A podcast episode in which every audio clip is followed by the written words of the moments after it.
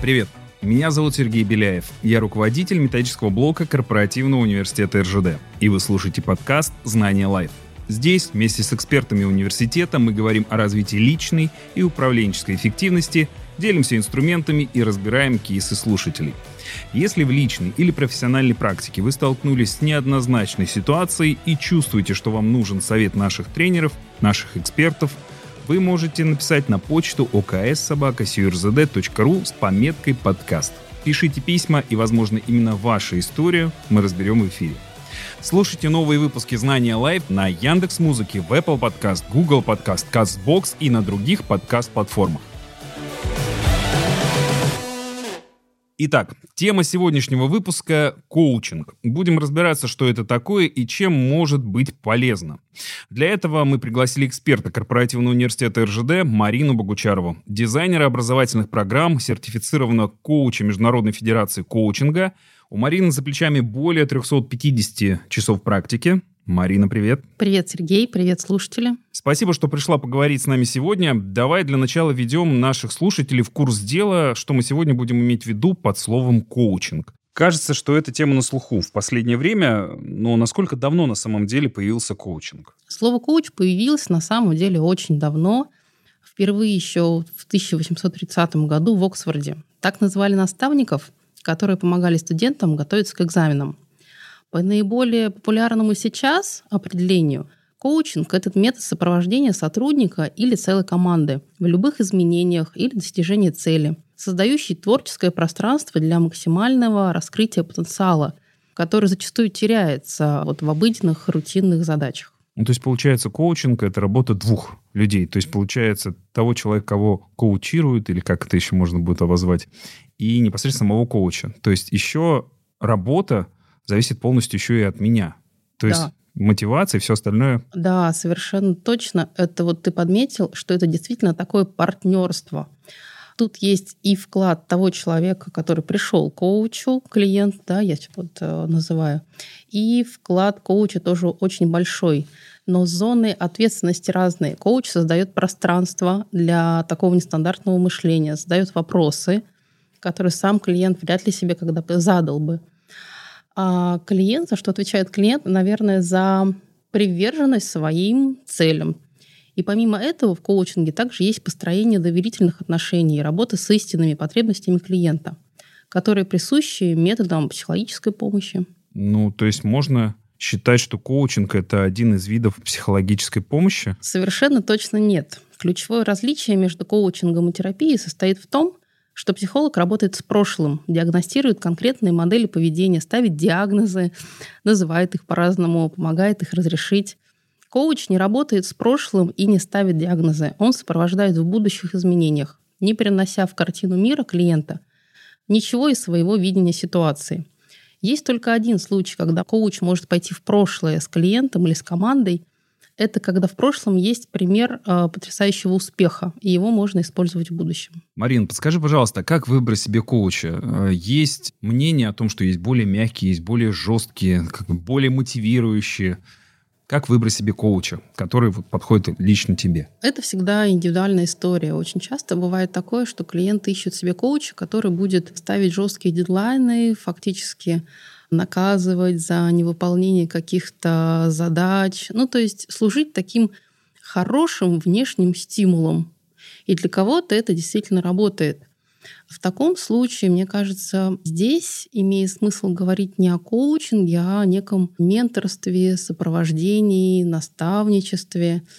И это очень сильно отличается от классического коучинга, потому что ключевая вещь в классическом коучинге — это равные позиции взрослые между коучем и клиентом. И фактически, если ко мне приходит клиент и говорит, вот у меня там работа, проекты, спорт, хобби, еще я хочу английский язык, например, выучить, и для этого я должен заставлять себя там не спать с часу до трех ночи и учить этот английский язык, помогите мне в этом. Никакой классический коучинг, соблюдающий этику помогающего специалиста, он просто не возьмется за такую задачу. Отлично. Теперь давайте к историям слушателей. Вот такое письмо мы получили. Уже много лет я руковожу отделом, многие сотрудники работают со мной больше пяти лет. Я чувствую, что некоторые из них теряют рвение к работе, выполняют задачи для галочки, то есть выгорают. У меня, как у руководителя, на первом месте выполнение задач и далеко не всегда есть ресурсы вести задушевный разговор с каждым работником. Но как мотивировать команду? Реально ли стать для них коучем? Эта задача в управлении людьми, она действительно вызов. И это требует определенной храбрости и дополнительного времени, которого часто не бывает. Любой успешный руководитель обладает критическим мышлением как одной из преимущественных основных компетенций которая помогает ему предотвращать риски. На самом деле, это самый успешный руководитель, который хорошо это умеет делать. Со временем это преимущество может приводить к привесу в сторону ограничивающего мышления. Фокусируя внимание на рисках, руководитель может постепенно терять способность вдохновлять команду, возвращать ей какие-то энергетические инвестиции, вложенные в дело. И люди выгорают. Мы многие сейчас наблюдаем это на самом деле. И здесь возникает вопрос, как можно быть и коучем, и руководителем одновременно.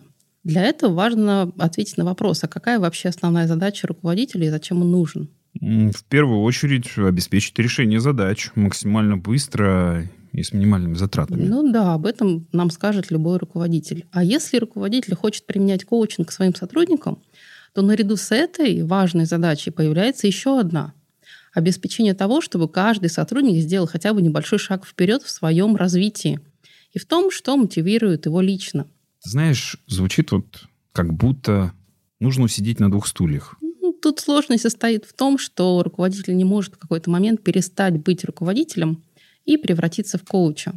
Никогда управленческий коучинг э, не бывает коучингом в чистом виде. Угу. Как распознать коучинговый стиль управления? Ну, то есть вот сидит рядом руководитель, мой коллега, да, я понимаю, а, хорошо, ты коучинговый подход в управлении используешь, какой ты хитрый человек. Ну, если просто, то нужно ответить на следующие вопросы. Сами ли сотрудники принимают решения и насколько им следует? Согласны ли они с решениями их руководителя? Все ли участвовали в разработке стратегии, в поиске ответов?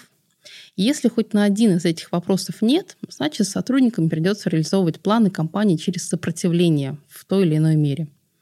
А так сложно и иногда даже невозможно приходить к быстрым и качественным результатам. Значит ли это, что без коучингового подхода произойдет выгорание? И вообще, как это все работает? То есть все люди работают исключительно через сопротивление? Причин для выгорания может быть очень много. И нельзя сказать однозначно, что нет коучинга, будет выгорание. Ну, то есть нет, это слишком серьезное упрощение. Если есть коучинг, есть определенная перевернутая модель, да, не директивность появляется, появляется свобода, появляется творчество. Ну и для руководителя, который выдержит вот этот вот шейкий период, когда все перестраивается, и сам он тоже перестраивается, потом будет прям бонусы в виде команды, которую можно спокойно оставить, уехать в отпуск и знать, что все будет хорошо. В виде собственного ресурса времени, энергии, когда ты не занимаешься там маленькими микрозадачами, а занимаешься уже более стратегическими задачами, потому что какой-то определенный уровень можешь оставить своей команде. С чего руководитель может начать такой путь? Какие инструменты он может применить в первую очередь? Если говорить о сотрудниках, то можно начинать с вопросов, которые включают человека в задачу, как человека, принимающего решения, а не просто как исполнителя. Например, что можно сделать, чтобы изменить ситуацию? Какие варианты ты видишь? Что бы ты сделал, если бы располагал всеми ресурсами для решения вопроса? Кто мог бы тебе помочь в его решении? Какая поддержка или ресурсы тебе нужны? Где бы ты мог найти информацию? Что бы ты посоветовала сделать другому человеку на своем месте? На самом деле вот этот вопрос иногда волшебным образом прям срабатывает. Психология, да, либо психотерапия, ты обращаешься сам. То есть тебя ничего не мотивирует, кроме своего внутреннего какого-то состояния. Вот в ситуации с коучингом, да, можно ли заставить проходить коучинг? Насколько это может быть обязательная процедура, либо не обязательная процедура? Потому что, насколько я понимаю, в коучинге все-таки важно твое желание и твой интерес в том числе. В корпоративном коучинге такие ситуации бывают, когда компания заинтересована, руководство понимает и вкладывает в это деньги. И условно там есть 30 сотрудников, которым в этом году оплатили, заказали, выбрали коуч, ну, условно, там по 10 часов на каждого. И могут быть разные ситуации. Кто-то с удовольствием воспользуется такой возможностью, действительно пойдет в эту историю и где-то прокачается, разовьет какие-то вещи важные или достигнет цели какой-то. И есть люди, которые относятся к этому скептически, они имеют на это полное право. Если говорить про корпоративный формат, что происходит в таком случае? Как правило, в этих отношениях, когда человек не очень хочет, договаривается хотя бы на одну сессию. То есть он приходит условно на такой тест-драйв на один час, чтобы просто убедиться в том, что ему это не нужно. И после первой сессии он имеет право отказаться, и это тоже один из принципов коучинга, но через сопротивление это сделать невозможно. И тогда эти часы либо распределяются на других сотрудников, кому это интересно, либо просто возвращаются каким-то образом. А теперь у нас рубрика «Лайфхак». Советуем, что почитать и посмотреть по теме, если она вас заинтересовала. Марина, мы говорили, что коучинговые принципы и инструменты можно внедрять самостоятельно. А что лучше из того, что ты читала и смотрела, можешь посоветовать для того, чтобы начать это делать? Что вот прямо точно поможет и будет эффективным? Конечно, начинать всегда проще с понимания основ. Поэтому новичкам я бы посоветовала две книги основоположников метода. Это Джон Уитмар «Коучинг. Основные принципы и практики коучинга» и Тимоти Голуби «Работа как внутренняя игра».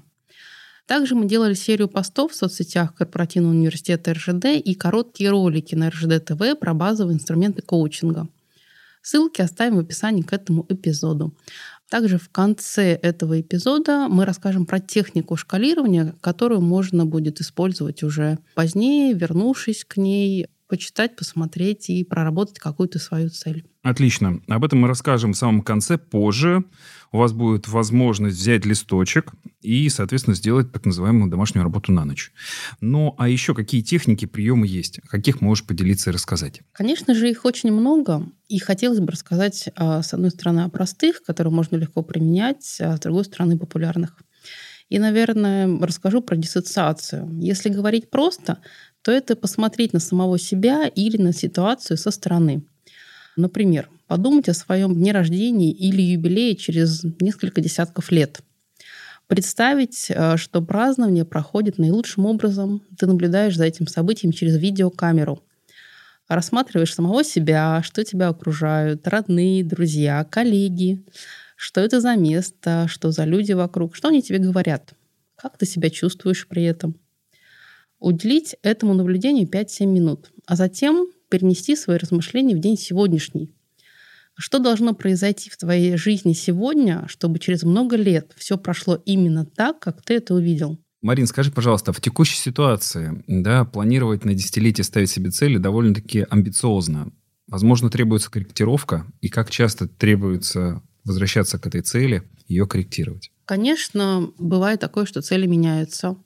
И вполне легитимно и возможно возвращаться к своим целям, пересматривать их.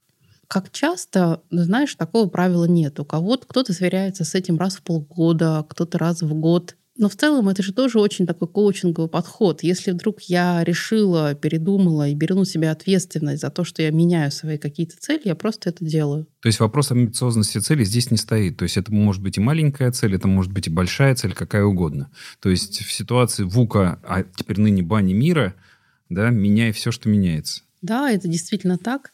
И при этом цели могут меняться, но, как правило, какие-то внутренние убеждения и принципы человека они меняются гораздо реже, чем цели. И цели могут быть новые, маленькие, большие, амбициозные, не очень, но очень важные какие-то принципы, с которыми человек живет, которые для него важны, они, как правило, прослеживаются в любых целях и задачах. Спасибо. А теперь давайте ко второму кейсу. Меня недавно повысили, и я стал руководителем команды технических специалистов. Как я могу работать со своей командой, чтобы постепенно переходить от авторитарного стиля управления, к которому привыкла команда с предыдущим руководителем, к доверительному. Есть ли в этом смысл и какие риски? Проблема отсутствия увлечения часто встречается в тех проектах, где навыки коммуникации не стоят на первом месте. Да, вот здесь мы ведем речь о технической истории. Хотя, как мы знаем, сплоченность команды сильно влияет на качество результата. Коучинговый стиль управления здесь может помочь выстроить грамотное взаимодействие и поставить четкие цели. Основной метод — это задавание вопросов, которые помогают выйти работе на новый уровень общих ценностей, например. На начальном этапе любые изменения вызывают у людей чувство дискомфорта, переживаний, даже стресса. Это стандартная история на самом деле. Как же быть в такой ситуации руководителю? Есть ли какой-то поэтапный чек-лист, инструмент? Нужно сказать, что не всем сотрудникам подходит такой формат работы. Давайте будем честны. Некоторым хочется просто отсиживать часы на работе, проявляться уже дома или где-то в другом месте. Такие люди, скорее всего, постепенно выйдут из команды, и к этому тоже нужно быть готовым. Довольно-таки серьезная работа для руководителя. А какие бонусы? Ну, первое, создавая безопасную среду для команды, для высказывания их мыслей, мы получаем целый список, поток интересных идей, решений, которые можно потом брать в работу. Второе — это вовлеченность. Видя свой личный вклад в проект, коллеги более ответственно подходят к его реализации. Нам хочется отдать больше, чтобы получить еще больше удовлетворения от итога успешно проделанной работы. У сотрудников проявляется так называемая хозяйская мотивация — ну и третье — это удержание ценных кадров. Высокоэффективные специалисты, ответственные сотрудники будут склонны оставаться в той команде, где понимают, что они влияют на деятельность компании в целом. Чтобы полезной информации было больше, в каждом выпуске мы зовем звездных спикеров, друзей корпоративного университета РЖД. Итак, сегодня мы будем звонить Светлане Юрьевне Чумаковой, генеральному директору Международной академии коучинга, основателю представительства ICF, первая в России мастер-сертифицированный коуч ICF. Светлана Юрьевна, добрый день. Мы сегодня обсуждаем тему коучинга в работе руководителя и хотели спросить у вас, как началась ваша история с коучингом, в том числе команд? Моя история с коучингом началась в 1996 году, когда мои коллеги меня познакомили с коучем. Этот коуч провел для меня всего две коучинговые сессии. Я полностью ощутила и поняла, как это работает. И меня впечатлила какая-то простая, эффективная методика или даже технология развития эффективности и такого индивидуального обучения для достижения неординарных целей. Спасибо. А теперь Блиц. Просим дать короткие ответы. Если говорить о коучинге команд, что лучше сработает? Внешний коуч или обучение руководителя навыкам коучинга для своей команды? Я считаю, что внешний коуч и в процессе обучения лидера коучингу в действии. Только обучение лидера коучингу недостаточно, потому что он вернется к своей команде и будет втянут вот в прежние модели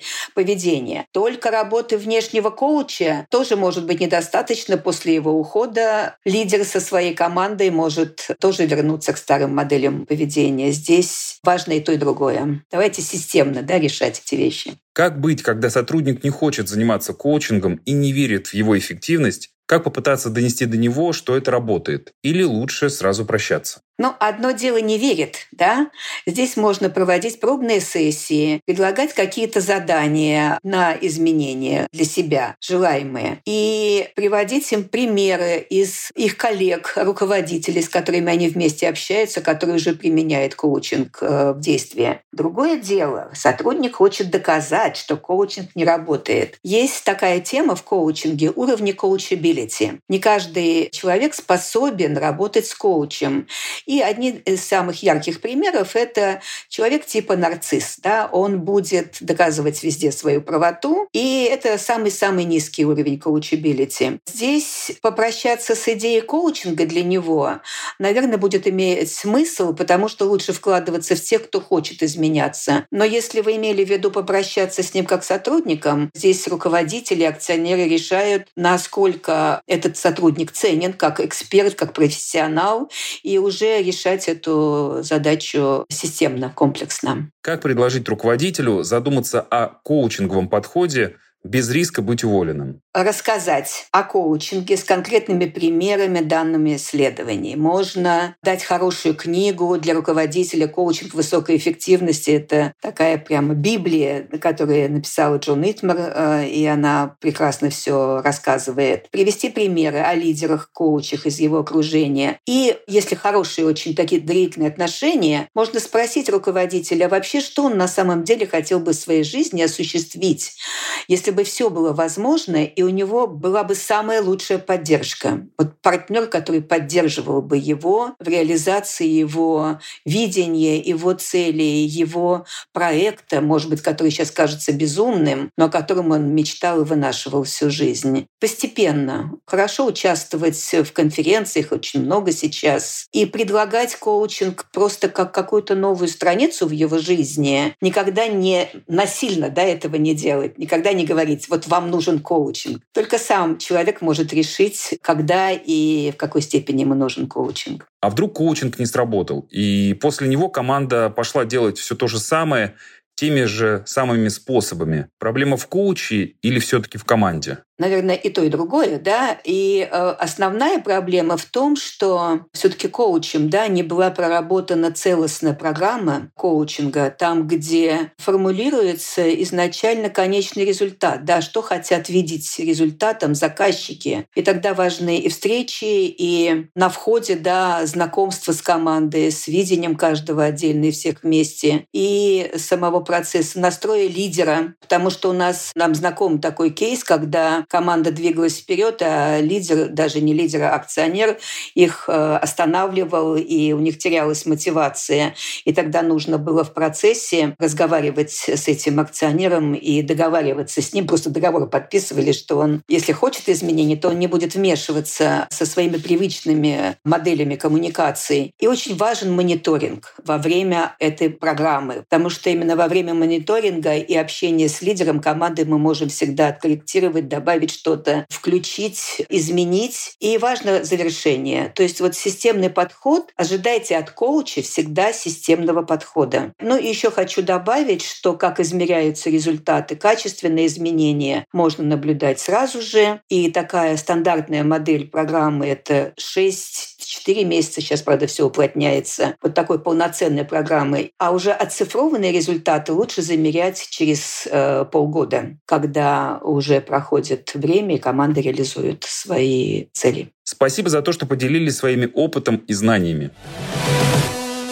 Марин, давай подведем итоги. Что главное мы должны сказать про коучинг? Вывод номер один. Важно понимать, что сам руководитель не сможет на 100% стать коучем так как несет ответственность за решение других. Но он может использовать различные техники, методы, чтобы зарядить команду новой энергией, наладить взаимосвязь, открыть новые пути и направления для работы. При этом а, сам может работать с коучем. Да, конечно. То есть мне кажется, что это на самом деле то, с чего стоит начинать немножко разобраться со своей системой работы, как я ставлю цели, как я достигаю, есть ли что-то, что мне мешает из моих каких-то убеждений или моего привычного поведения.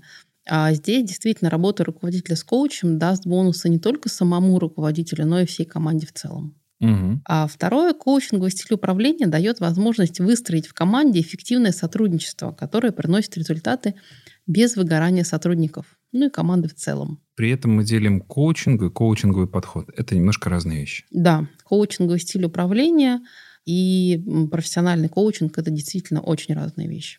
Третье, коучинг команды позволяет получить устойчивые результаты и изменения в команде за счет научения команды эмпатии, навыку доверительного диалога и внимания к ценностям каждого члена команды. Отлично. Спасибо большое за то, что пришла и поделилась с нами своими знаниями. А мы, дорогие слушатели, с вами прощаемся. Напоминаем, что свои истории о том, с какими вопросами вы сталкивались на работе и в жизни, вы можете присылать на почту okssobaka.crzd.ru с пометкой «Подкаст». Не стесняйтесь присылать голосовые и аудио вопросы. Мы всегда рады с вами познакомиться поближе. А еще вы можете поддержать наш подкаст и поставить нам сердечко, если вы слушаете на Яндекс Музыке, поставить оценку в Apple Podcast или даже оставить оставить там свои комментарии. Пишите, как вам подкаст, как вам наши спикеры и что полезного вы почерпнули из наших выпусков. Нам важно ваше мнение. И в конце эпизода мы обещали вам рассказать упражнение, которым можно проработать свою какую-то цель. Если говорить про самый часто используемый инструмент коучинга, это шкалирование, и вы вполне можете попробовать его сейчас сами. Выберите любую свою цель, и алгоритм работы будет следующий. Первое. Запишите свою цель и поставьте срок. Ну, например, занять новую должность. Следите за тем, чтобы здесь цель была обозначена очень и очень четко. Второе. Начертите вертикальную шкалу, отметьте на ней шаги от 1 до 10. Это и будет ваша цель к определенному сроку, на десятки. Третье. Подумайте и честно отметьте, где вы на этой шкале находитесь сейчас относительно этой десятки. Это может быть единица, двойка, тройка, Запишите все, что у вас сейчас уже есть для достижения вашей цели на сегодняшний день. И даже если это просто желание, это уже что-то. Четвертое. Далее пишите каждую следующую отметку до десятки на этой шкале. Что должно произойти в каждый следующий отрезок времени? и напишите сроки этим событиям. Пятое. В завершении упражнения зафиксируйте, что поддержит вас на этом пути. Определите самый ближайший, самый простой шаг, который вы можете сделать в ближайшие 2-3 дня. И системно отмечайте свой прогресс. Удачи вам в ваших достижениях. Подписывайтесь на обновления, чтобы не пропустить новые выпуски. Это был подкаст Корпоративного университета РЖД «Знания Live». И я Сергей Беляев. Пока-пока.